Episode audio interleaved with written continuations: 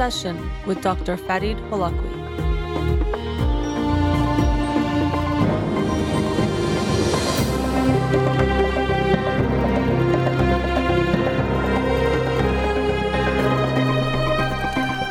Good evening. Welcome to In Session. I'm your host, Dr. Farid Holakouee, and I'll be with you for the next hour here on Radio Hamrah. You can follow me on Twitter or Instagram or like my page on Facebook to get updates on the show or suggest topics or books for the program. And the shows are uploaded at the end of each week to my SoundCloud page and podcast on Spotify and Apple Podcasts.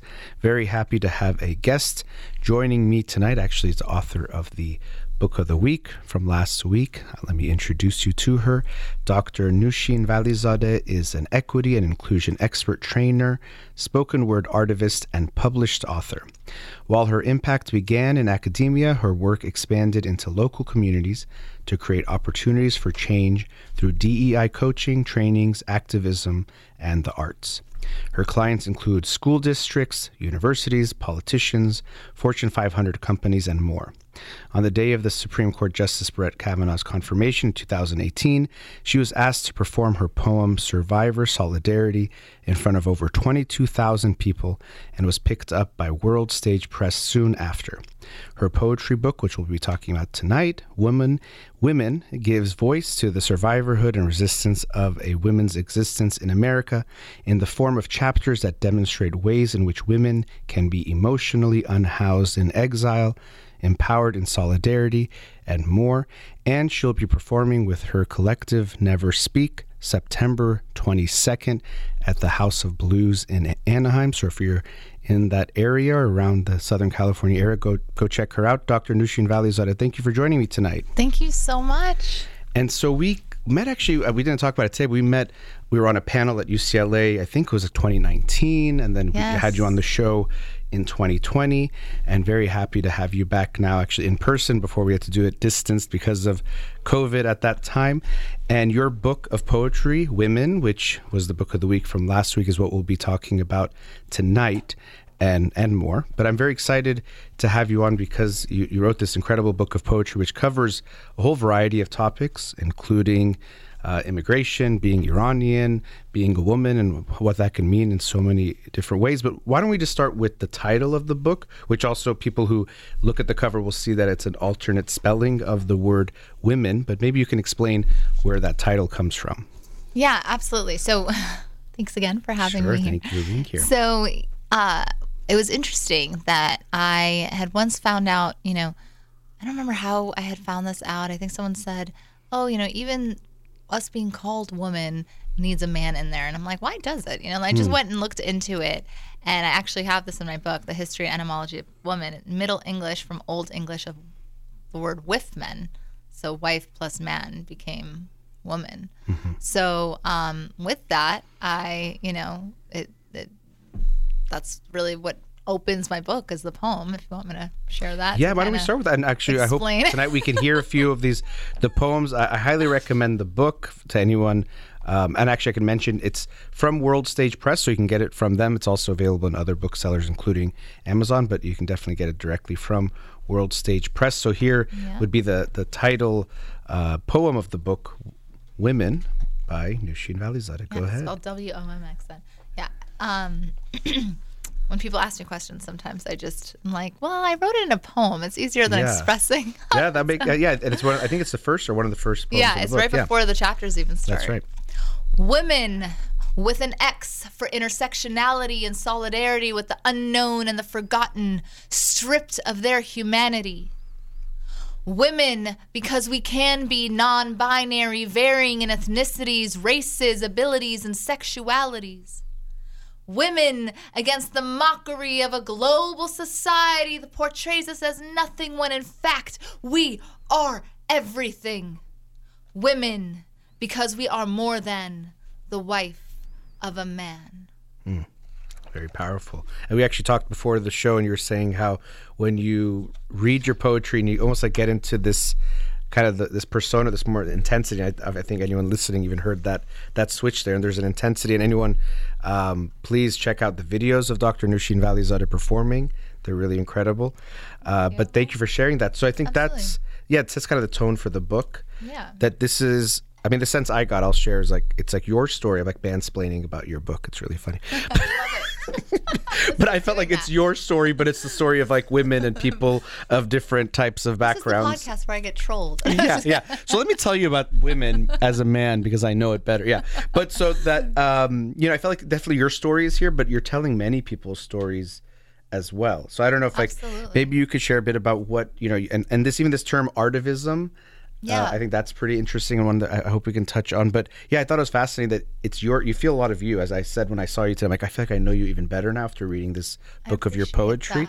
Uh, but I also feel like you share many people's struggles in, in the book. Absolutely. And I appreciate that so much, by the way, because, you know, every day I get messages and not to uh, toot my own horn, but I, I get messages often from people telling me how much they love my book. And they're just probably 90% of those messages are women. Not because, you know, uh, trust me, every man in my life has read the book, close friends, things like that, and family. But um, it's really really amazing to have you feel connected to it because I, I felt like I wrote it and men should absolutely read hear from the perspective of a woman who might represent a lot of different women uh, to really be able to understand the different kinds of struggles that we go through.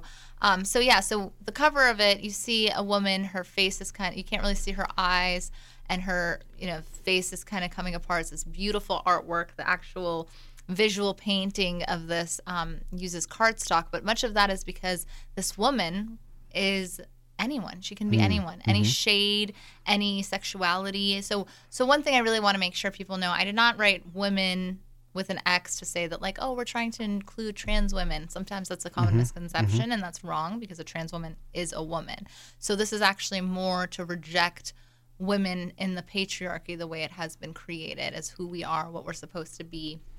And instead that we are we are ex we are unknown you know and we have been silenced for so long as survivors as women who go through infertility or miscarriages or postpartum depression as mothers as women who have suicidal thoughts um, sexual assault survivors, domestic violence, you know, things like that. And so some of those experiences I've had as a woman and as a woman of color, as an Iranian woman, um, but some of them have also been experiences that I have created poetry out of based on the different communities that I've been able to interface with as someone who, you know, yes, uh, I'm an intersectional woman. I'm a woman of color. I'm Iranian. I have, you know, a lot of different identities, but I've also really created a lot of different kinds of communities and been part of different um, spaces where I've been able to learn from people's stories. And sometimes I connect with a piece of it and it has inspired me to write a poem. And some of them have been very personal. So, really, uh, all to go back to saying that when a man tells me that he read my book and that he connected, it's so important. Um, the book Jat Khali, uh, which is about my miscarriage, right? When I wrote that poem, when I was going through the miscarriage, of course, my husband was going through sadness with me but he didn't really understand what I was going through uh, until I shared the poem with him.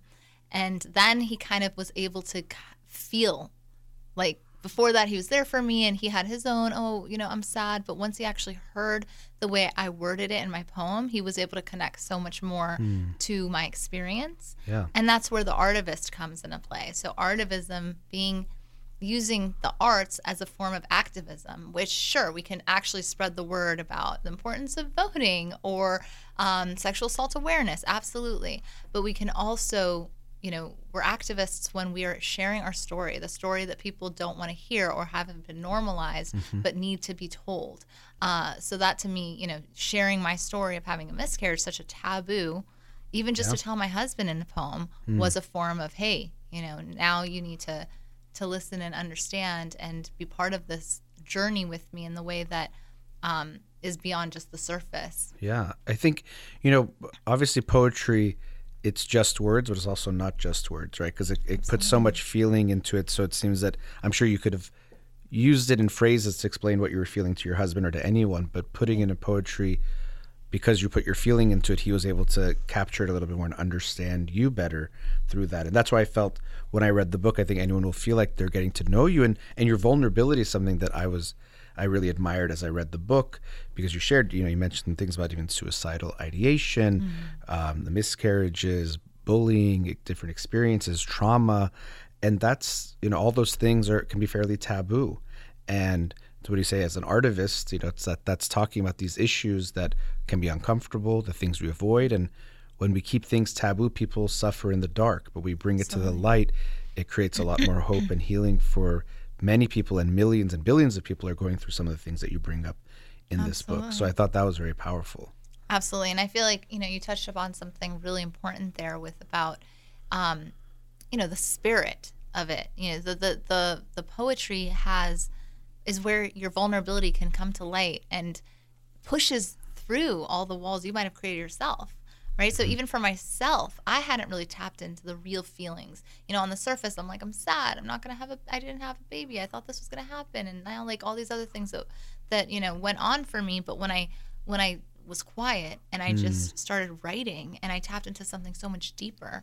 You know, the part of me that you know that wants to cry that you know it's now fighting against the the shield that's saying, "Oh, you shouldn't cry or you shouldn't talk about this or you should just move on." You know, that other deeper part, that soul that um, that's why in one of the last uh, or maybe the last page of the book I say um, you know, let the spirit of your art create you. It was like I didn't even understand my pain until I had to really dig down underneath yeah and get into what not just what how I should feel, how I should present myself, you know, but rather what was this really like, mm-hmm, mm-hmm. right? One red drop at a mm. time as I bits of you flushed away, like. Oh, you know, the person might be like, "That's uncomfortable." I'm like, "Get comfortable with it," Yeah. because maybe my story is going to let someone in the audience or three people in the audience now feel like they can start healing or they mm-hmm. can share theirs. Yeah. Yeah. I mean, I think the, you know, the most beautiful art is someone connecting to that inner voice and then sharing that. But first, you have to connect to it, and it's not easy. We, most of us aren't hearing what that voice is telling us, and it seems like there was an introspection that you went through that even made you understand yourself better. And so, art is is therapeutic. It, it in that way, it is like therapy. You're tapping into something there and expressing it in a way that is, you know, for others to share as well. But first, just expression yourself is something valuable. And I- some of the work you do is actually in helping people express themselves through art. Um, I- think you do some kinds of like, the, I don't know if it's classes or trainings or something where people have an opportunity to do that. Absolutely. There it's like you know, the the equity and inclusion work that I do has really blown up, right? Be- Especially ever since George Floyd and I think we were talking some about that in our last time we met. So a lot of companies, I get corporate clients, nonprofits, school districts who they really want equity inclusion work to happen in their business. If it's a corporate client, they want, you know, they want their okay, we need equal pay or we need to foster more diversity and growth of our, you know, women of color in our office. If it's school districts, oh, we want to make sure we have success factors. But then it's like, where are you at with the wellness? Mm-hmm. And I'm not a therapist. I'm not, you know, a psychologist. That's not what my doctorate is in. But I do do a form of art therapy, which is writing. And so I'm not saying, oh, if you're suicidal, just write. But if you don't have a lot of tools and you're going through things, definitely get- make it a habit to use some form of art. For me, it's writing, right? And for someone, for the woman, Brandy Junius, who created my cover and many other paintings for her, it's visual art. That's how she does it. And so, yeah, so so I have been able to bring in this uh, this piece, the artivism, which many would think, oh, how many people are you? Okay, are you an academic? Are you a profess- professional? Are you like, no, it's all under one umbrella. And so I've been able to loop it in where I say, hey, for your next corporate event, instead of doing a sip and paint, why don't you do a therapeutic painting event? Or let me workshop everyone through you know i don't do the therapeutic painting one i have i have brandy do that but i say oh let me you know do a performance and help workshop you to tell your story you know mm-hmm. we'll do a person we'll talk about personification poems and we'll talk about a topic that's really important to you know the folks who i've met so far and make it really personal um, or dear fill in the blank and you mm. know just go at it. Have an angry poem right at the the college counselor or the professor who told you you couldn't be somebody that you wanted to be or your dad whatever it is your mm. boss you know and at the end of those it feels like oh wow i just created something. It's not about oh did i rhyme perfectly? Oh am i a good writer? Am i not? It's like i created something and it's amazing because it's no one else can tell my story but me hmm. Yeah, and I think as you're saying, like the different, like you can do it through a painting, through spoken word, through poetry, whatever it might be. It kind of made me think of how there's not like one way to like exercise, right, physically.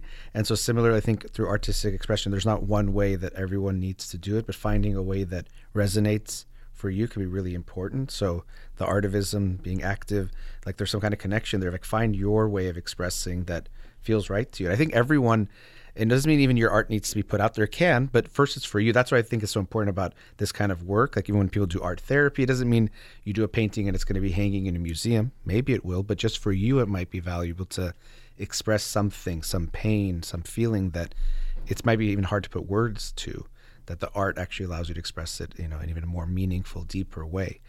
Uh, after the break, you know, I want to hear maybe a few more poems, if you don't mind. Absolutely. I also actually wanted to talk. It's actually a poem. I think it's called "Allies or All Lies" because you mentioned about you know myself as a man reading this book, and we hear a lot about allyship. What does that mean? Yeah. You know, it's obviously a, I think a noun. I think people look at it as a noun, but really I think it's a verb, which mm-hmm. is something I've mm-hmm. heard from many people. I think is important. So maybe we can get into some of those issues again. My guest tonight, Dr. nushin Valizadeh, author of the book Women. We'll be right back. Welcome back again. My guest tonight, Dr. Noushin Valizadeh, author of the book Women. And Dr. V, we were talking before the break. You know, I want to hear more of the poetry because I'm sure the listeners do.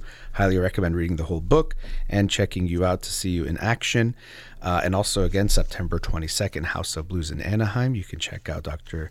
Noushin Valizadeh with her collective Never Speak.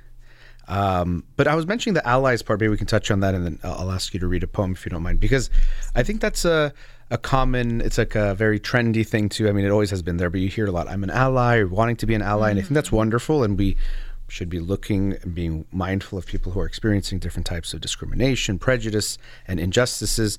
Um, but yeah, I mean, you have a poem called "Allies or All Lies," and I think that to me was powerful because I could think it's sometimes wanting to be an ally. Again, I'm going to explain yes. your poetry to you, but but be wanting to be an ally, but really, are you there? So I mean, I right. don't know. Just I wanted to hear your thoughts. Well, on that, that one, you know, yeah, I write. It's all allies or all lies. There's literally a thin line, and then the poem is short. It's the resistance rests in peace, and the rest exists in pieces. No surprise you'd leave us. Even God abandoned Jesus it kind of mm. just drops there. Yeah. And really, it's, yeah, I mean, what you're saying, a lot of people are like, I want to be an ally, I want to be an ally. And it's sometimes maybe they just really don't know what the word means. Mm-hmm. And they just want to kind of think they, they think they're being nice and they mm-hmm. want to be there for you. But I think a lot of times people might be opportunistic with it. Oh, I'm an ally. Like, I'm yeah. an ally to this, you know, social justice cause or this group of people because it's beneficial for my business or it makes me look a certain mm-hmm. type of way. But then when it really comes down to it, you're not actually going to be there for us. Yeah. You know, it just looks like you care because it's trending. Right. Um, I mean, I think one thing I remembered was there was so much going on during the protests that happened mm-hmm. uh, in Westwood. There were so many, so many protests happening in Westwood um, when the uh, when the real protests were happening in Iran. Maybe was it 2008, 2000? What was the last I, one? I don't remember what year, but the Green There was movement, a big one. one? Yeah, yeah, the Green Movement. Mm-hmm. And you saw so much coverage. It was just popular, but it was just kind of like it just died off. I remember around the time when Michael Jackson died, then all of a sudden there was no more talk about Iran and there was uh-huh. no more sharing and there was just oh, yeah. so you don't really care right. about us, right? yeah. Or if you're, you know, all these Black Lives Matter statements and then you have the person, it's actually a piece I wrote just the last couple days. It's fresh off the press, oh. hot off the press. Uh-huh. But um, where I'm talking about, you know, these. St- actually, maybe I should share that later. But okay. really, just showing how hypocritical our mm-hmm. country can be, and how a lot of folks who say they're, oh yeah, look, I give folks jobs, but you're not really giving them good pay, and you're not really promoting them, and you're not really helping them like make ends meet. They're actually probably losing money coming to work to work for you. But sure, make yourself feel great. You're an ally. You're giving people. yeah, I mean it's a, it's such a complex issue. I mean, most yeah. of these types of things are because I mean we're obviously social creatures. We obviously are to care about what people think about us, our status, mm-hmm. our reputation, all those things. So it's never going to be black or white. But I think when I think of that, like the ally, like what what's your motivation, what's your intention? You're going to care. Like obviously everyone likes to look good. But how yeah. much of your intention is how I look versus serving people or dealing with the injustice, right? And like it's like yeah. you, we have to all ask ourselves. It's like personal question. Like I can't tell someone what they're doing, but I think, okay, what? Why am I doing this? Is it because I want to look like an ally? And I know it's cool and it's going to look good, or is it really because I see this injustice and I think that's not okay and I want to do something about it? You know, Exactly. and so that's why I think I, I read this in a book where it was like talking about how looking at ally as a a verb rather than a noun. So it's not just like a thing you are; it's something you do. So you're actively doing something. You're mindful of it. You're doing something. And same thing with woke. If you're woke, it's not like you're done. You have to stay woke. You have to keep being aware of it. So you might know whatever injustices you know about. I think to me, the humble position is to recognize there's probably hundreds of types of injustice I'm not aware of. So, you know, especially with this competition, like, do you know about the people here? There's, you know, people like try to like tell you what they know. So it's like always having that mindset that I'm not even aware of so much that's going on, and I want to come from that mindset. And how how deep are your values for the cause and for those people? Yeah.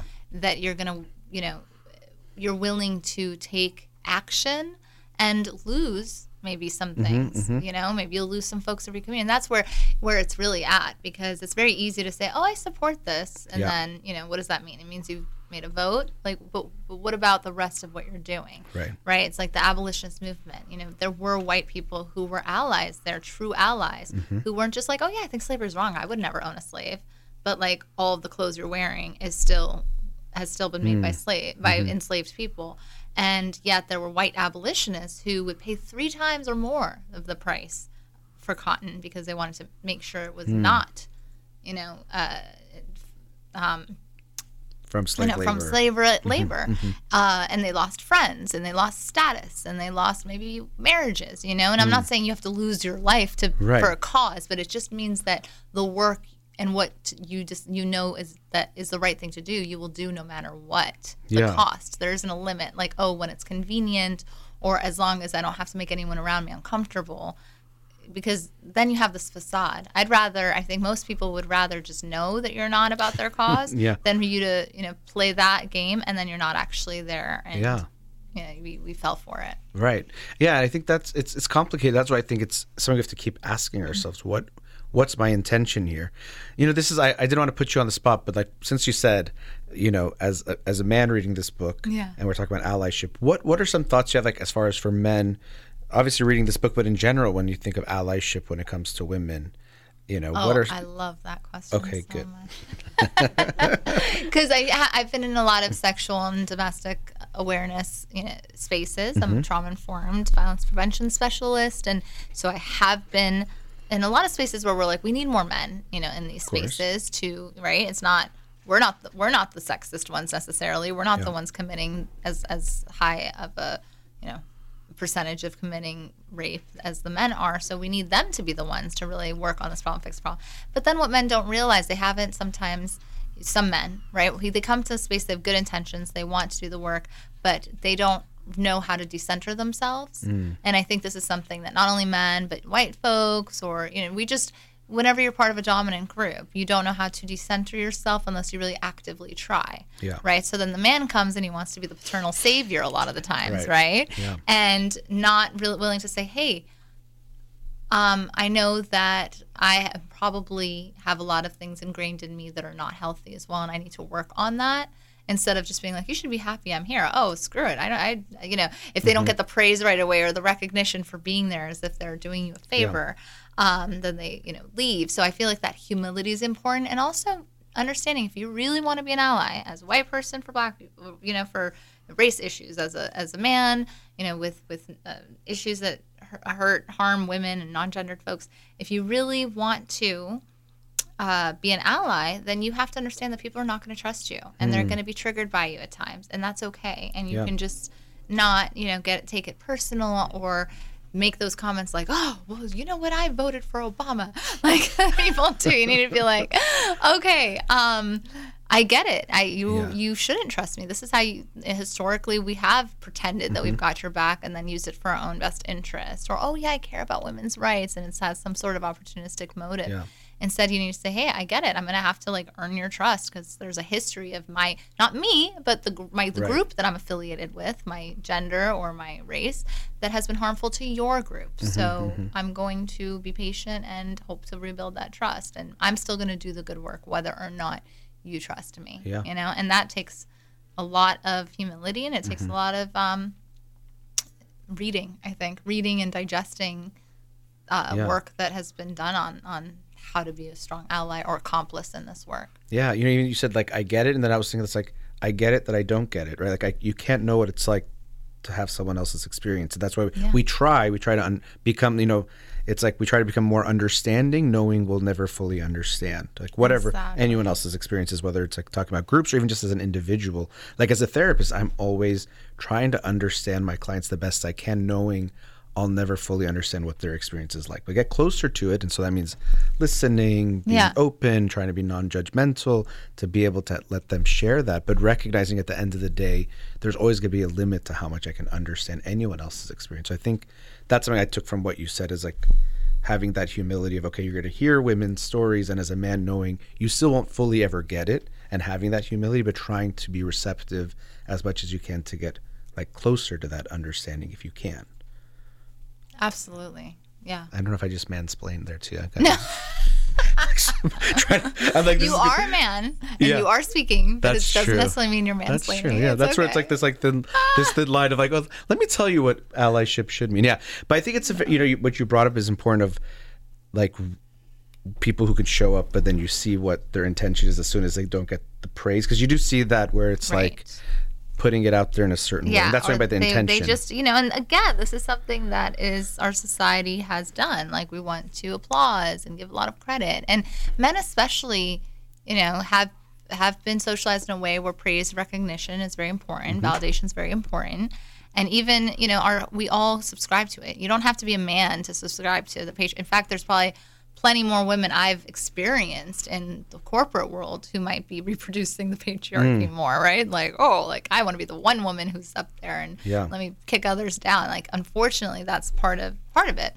Um, but even in the workplace, seeing a woman run home to take her kids to soccer, it's like eye rolls and uh, you know, Mm-hmm, like when a guy does it, same thing.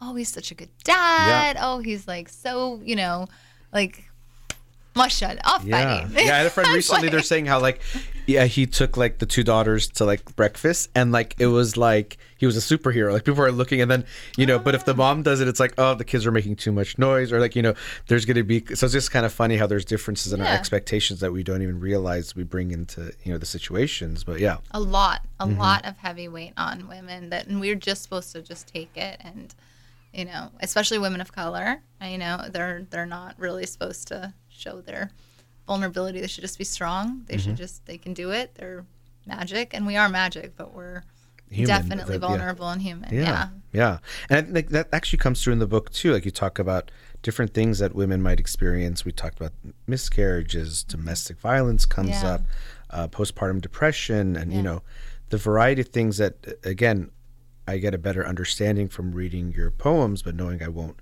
know, and that's why I really highly recommend people do check out your book because you. I do appreciate the vulnerability that you open up and a lot of things issues that people don't like talking about because they're not easy to talk about but i think it's important that we do maybe going into the break do you mind sharing another poem i don't know if you have one ready on deck I do. I can share. Um, oh, I did have one. I can come back and share. yeah that's fine we can also go to the commercial break but yeah there's many i mean But one thing I'll say is there Yeah. are five chapters. yes So it really, it, each chapter, it kind of opens with a little bit of like the heavy piece, and then it ends with a little bit of closure, so that you're kind of going through this little roller coaster ride Mm-hmm. in each chapter that had to do with my life, but also experiences. So the first one's women who talk ish ished. and that's just like, uh, I'm like telling Yeah. my teachers, I'm telling America, I'm telling, you know, the allies or whatever. And then women in exile, a lot of that has to do with there being an Iranian woman experience, but a lot of people have connected, like especially if they have been, you know, emotionally unhoused and home uh, from, you know, from their motherland. Folks from El Salvador will read some of that and be like, oh my God, I, I understand this. Or folks, you know, who have been bullied. Um, Women in Pieces is more that brokenness, the trauma mm. versary being a big part of that whole chapter where it's like that anniversary of the trauma we have the certain feelings that happen. I called it trauma versary it's like mm-hmm. around that same time every year that survivor that sexual assault survivor might feel a certain way or maybe a certain smell. That gives her trauma versary it's just kind of like you know how do we reconcile that? And then women in motherhood in quarantine talks about um, some of what we already shared with the miscarriages and postpartum pieces. And then Women in Solidarity is where I've done some collaborations and really focused on social justice and empowerment and kind of, you know, let's get rid of the mockery. Yeah, get the mockery. Yeah, The- Mo- if those of you listen, if you read the book, you'll see that mockery actually is a d- different word that we can't say on the air here. uh, but the women in motherhood and quarantine was also yeah. There's like the the heavy stuff of the postpartum and the miscarriages, but also there's like some beautiful pieces of like. There was one poem I think you were talking about how it was kind of actually nice things slowing down. You were like more home or more, you know, like Yeah, spending more time yeah. with my daughter Yeah. and like just kind of during the quarantine a little bit and and the beauty that I saw. I, I'm not really great at writing the happy, lovey poems, but I guess um, when my daughter inspires me, I can do anything. Oh yeah, that one was, was beautiful. and then to to your your baby who is now here, but he was at the time that you wrote a lot of some of the poems in the womb. You share some some beautiful ones about about him as well, and just Yeah, it's wish for him. actually you know the um the dedication. I said the poetry compilation is dedicated to my ancestors whose blood ran through my veins and into this book, and to those who will come after me, my dear Serena and the one in my womb. Hmm. So yeah, he he was born like a week and a half after my book came out. Wow. So I gave you two birthed yeah two births yeah. in one month. Amazing. Yeah. And so we're, we're actually at the last commercial break, so we'll go into our last segment. Uh, but maybe we'll get one or two more poems and we'll, we'll kind of wrap things up. But again, I'm joined tonight by Dr. Nooshin Valizadeh, author of Women. We'll be right back.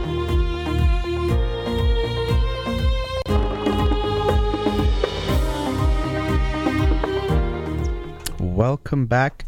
Again, my guest tonight, Dr. Nooshin Valizadeh, talking about her book, Women, and much, much more. again, September 22nd, House of Blues, Anaheim. Go check her out if you're in the area. Tickets are, how can people get tickets for that You show? just get them at the door. They're ten dollars. Go check it out. See Yeah, some, her and some other members of her collective Never Speak. Is that right? Yes, Okay. Hope you'll check her out. But we were going to have you read maybe one or two more poems. You said you might even give us a poem that's not in the book, that's like a, a newer one. But I might. First, let's get one from the book if you'd like. Okay, sure. I'll do it we'll from the book first. Okay. There's this one is called. Um, a lot of people love this book. I mean, sorry, not the books. a lot of people. Love this, no, a lot of people love this poem. Um, they really connect to it. It's called "When the War Has Ended," Mm-hmm. and it's the final poem in my "Women in Pieces" book. So- I keep saying book chapter Yeah. um, the Women in Pieces chapter, it kind of starts off heavy with, you know, some poems about domestic violence, sexual assault surviving, and then a trauma versary, which I, I think I already talked about, you know, what a trauma versary is. But then I don't want people to ever leave the chapter with it all kind of dumped in. Um, and it's on page 93, when the war has ended. So this is kind of after you've really reconciled that you have, you know, this trauma and this pain. And, um, well, I'll just read it. Peace is not happiness. It is when a war has ended. I refuse to be numb. I now know there is a tomorrow, and like a fairy tale, the sun will spin my pail to gold, place her warm hands on my face, kiss my cheeks for blush, and lift my lips up into a smile. I can find love etched into a sidewalk. I can let the beach sand massage my toes, drape my mother's silks over me as a gown, and become drunk from the smell of jasmine petals placed around my curls for a crown. But tonight, tears are free to stream and become one with the sea. Embracing my wounds reminds me I am real.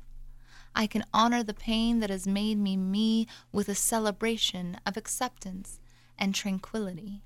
Happy traumaversary to me. How old is the new me now? Hmm. That's that last line. How old is the new me now? That's intense. Because I mean, people go, we change, we evolve, right? And there's like, what? How old is that new version of me? But that's that was a beautiful one. Thank you for sharing that. Thank you. Um, and I did mention there's a new poem we might get to hear, but we'll, I'll, I'll, I'm teasing that one because I thought it was pretty cool. You, you read the beginning of it to me in the last commercial break. Um, yeah, I, I really hope people will check out the book because, as I mentioned, it just it's a very it's an emotional roller coaster. Lots of different feelings, lots of different things. I think it makes you reflect on different things. I was thinking about things I went through. You share about childhood, even getting bullied, or what it was like being Iranian. That Yeah, there's up. definitely a lot about, you know, the Iranian piece in that exile chapter, which folks have told me, you know, oh, wow, like as someone who grew up in Iran but went there once or twice, I really connected with, Mm-hmm. you know, it's this motherland that you feel like, oh wow, I belong here, but not really. Yeah. And then you're like, wait, but I felt like that my whole life in America too. Mm. yeah, I mean that's kind of like that between two cultures that Yeah. many uh, immigrants or children of immigrants feel. I felt that too. I mean, you know, my name even for like, how do you say it? You know, that's even the first part of your identity in some ways. Like you don't feel like you belong either way uh, or either place. But I think you also you shared in one of the poems about going to Iran, yeah. um, which was I think in well one of the times was in It was the only 1999. time. The only Yeah, time. the Okay. only time. Yeah, and you you know saw some pretty intense things there. I don't know if you want to get into that, but I mean that experience seems really intense. How beautiful! Like you know, you talk about the the beauty of it and like the not so beautiful parts that you unfortunately had to experience there. Yeah, I was 17. It was the only time I went to Iran, and my uncle. I have I have a lot of generations of activism. So from my great grandfather, my grandfather, they were both extremely politically active, um, and my grandfather was actually murdered for his politics, and then my uncle was um, the leader of an Iran na- the Iran Nations Party, Hizb Millat at Iran, and he uh, it just so happened the two weeks that I my first time going to Iran, I get there and you can see this in the whole poem where I'm like, oh my gosh, is this where Cyrus the Great, you know, was I can't remember what I said in there, but um, uh, it it was really about like, wow, I'm here with the motherland and all my family and people I've only known by telephone or all in person and hugging me and I feel at home, right? And a lot of us feel like that. Wow, we talk to these people every Saturday and then we see them. We're like, it's like we've known them our whole life. And it was just so beautiful. The smell of sangak bread, the you know fast talking of Farsi. It was just like, wow, it was incredible. And then it's just so happened that in that time period that I was there, they had shut down these newspapers. It was like Salam newspaper or something like that, and they had shut down these. Um, these the, the the the college students had protested, and so my uncle he left. He went for a walk or something, and then he didn't come back. So they had arrested hmm. him, and it was pretty. It, you know, it was pretty downhill the experience from there because we just spent the rest of the time there trying to find out which where he was. Was he in hmm. jail? They weren't giving us a, an answer. We're like, did he fall? Is he in a hospital? We were just really struggling, and I'm 17 years old going through, you know, wow, I just bonded more with my uncle than I had with anyone in my family really mm-hmm. at the time. And I don't know where he is or what's happened. And then we finally get a call that he's, you know, at Evin prison, the political prison. And, you know, and now I have to leave. Ugh.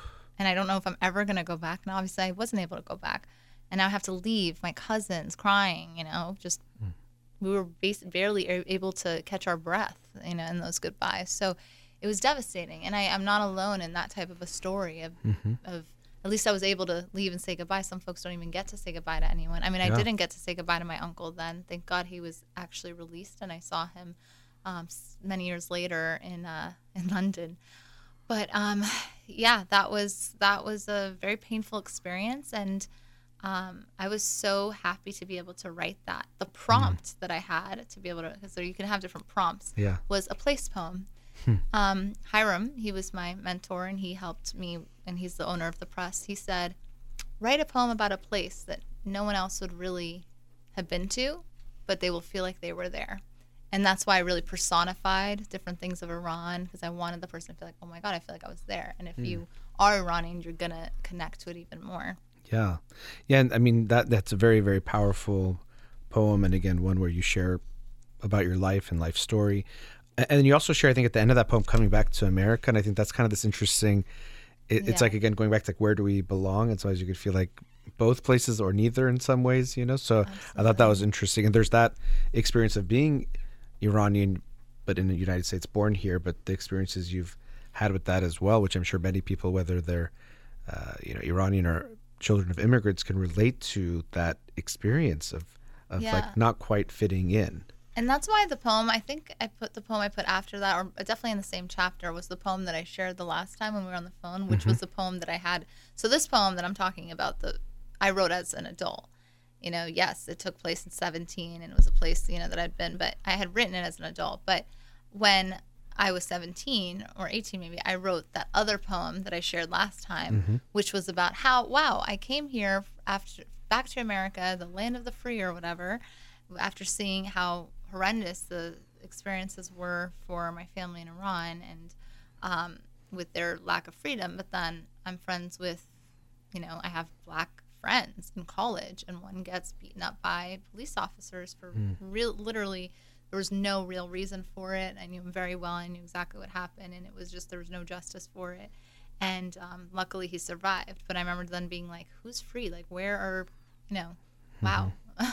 Yeah. That's not something I thought would ever happen to me in America or any of any white people that I knew. Or, but there's people here who are suffering, just like how there's people in Iran who are like, "Oh, that's not the Iran I know. Iran's amazing for us." right? Like we just stick to our own business. You know, they're not necessarily they're so remote and sheltered from what everyday people go through.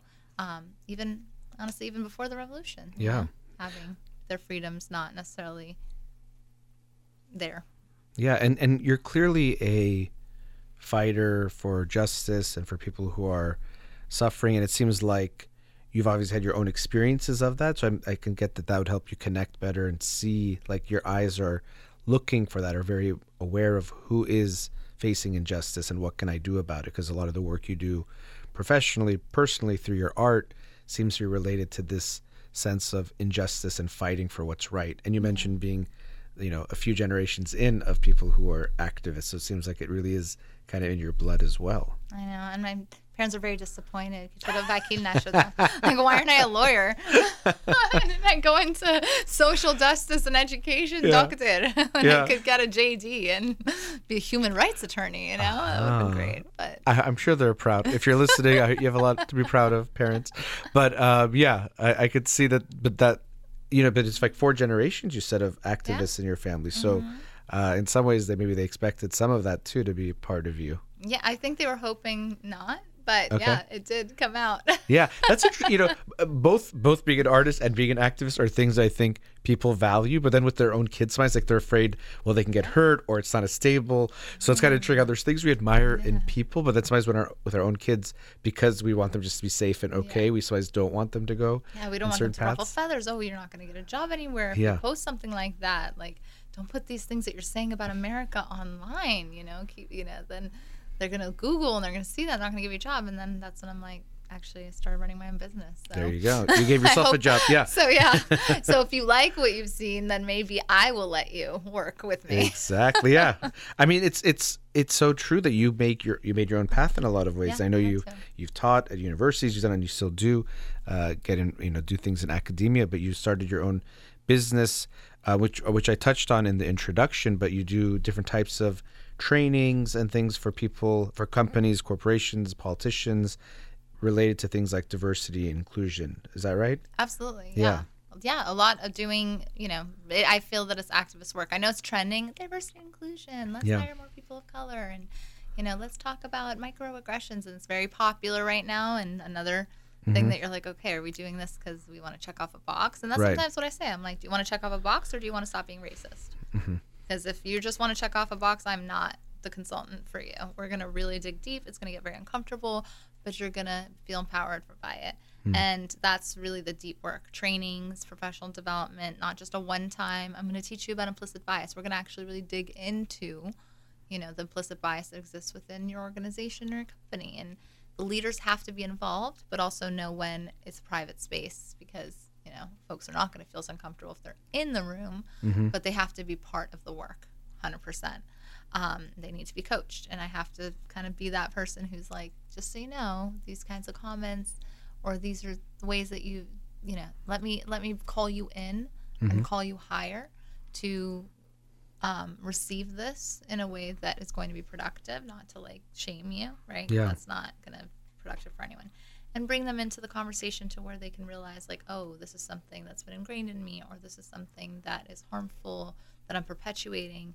Um, and then making real changes to the policies. I mean, you have to make changes to the policies that exist in our school systems. You can hire amazing teachers who love black students and students of color, but when the policies are still you know historically have harmed them then you have to change that before you're just you know thinking oh hiring new teachers is going to be better oh we have these are bad police we're going to get rid no the actual system Yeah. has been designed a certain type of way that we need to change so that's what i dig into it's not something that a one-time conversation about why we shouldn't be colorblind is going to resolve Yeah, no, I think and that people are looking for that. We're always looking for mm-hmm. the easy Shortcut, fix, yeah. shortcuts. And you mentioned something like um, just feeling bad. Like I think sometimes people think if you just feel bad, that means you did the work. But it's Yeah. like it, it might involve feeling bad, but it, it's much more complex than that. And I'm actually looking at the time. We just about have to wrap up. But um, and also for that work, I think people could check you out. Is it drnooshv.com? Yeah, so you can go to doc- drnooshv.com.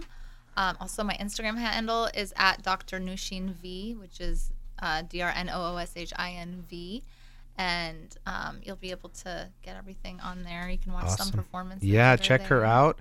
And I mean, check her out on videos today. or go September 22nd to the House Yes, of please Blues go to September 22nd. in Anaheim. See Never Speak. Mhm. And yeah, I, I really want to thank you for coming on. You know what? The first time was over the phone. This time it's nice we got to do it in person, but we'll definitely be having you back on soon. Absolutely. I would love that. All right. A big thank you again to Dr. Nooshin Valizadeh, author of the book. Can I leave, leave Women. one uh, Yeah, yeah. few sent- lines? Sure. Yeah, go ahead. It's just the last um, page, if anyone could feel inspired. Put all of your power to the chisel, to the brush, to your limbs, to your voice, to the pen, and then capture the view. Free the spirit of your art and let it create you. Beautiful. Thank you. Let's uh, wrap up there. Thank you again. Big thank you to Ghazale here in the studio. You've been listening to In Session with Dr. Farid Holakouee. Be kind and take risks. Have a wonderful night.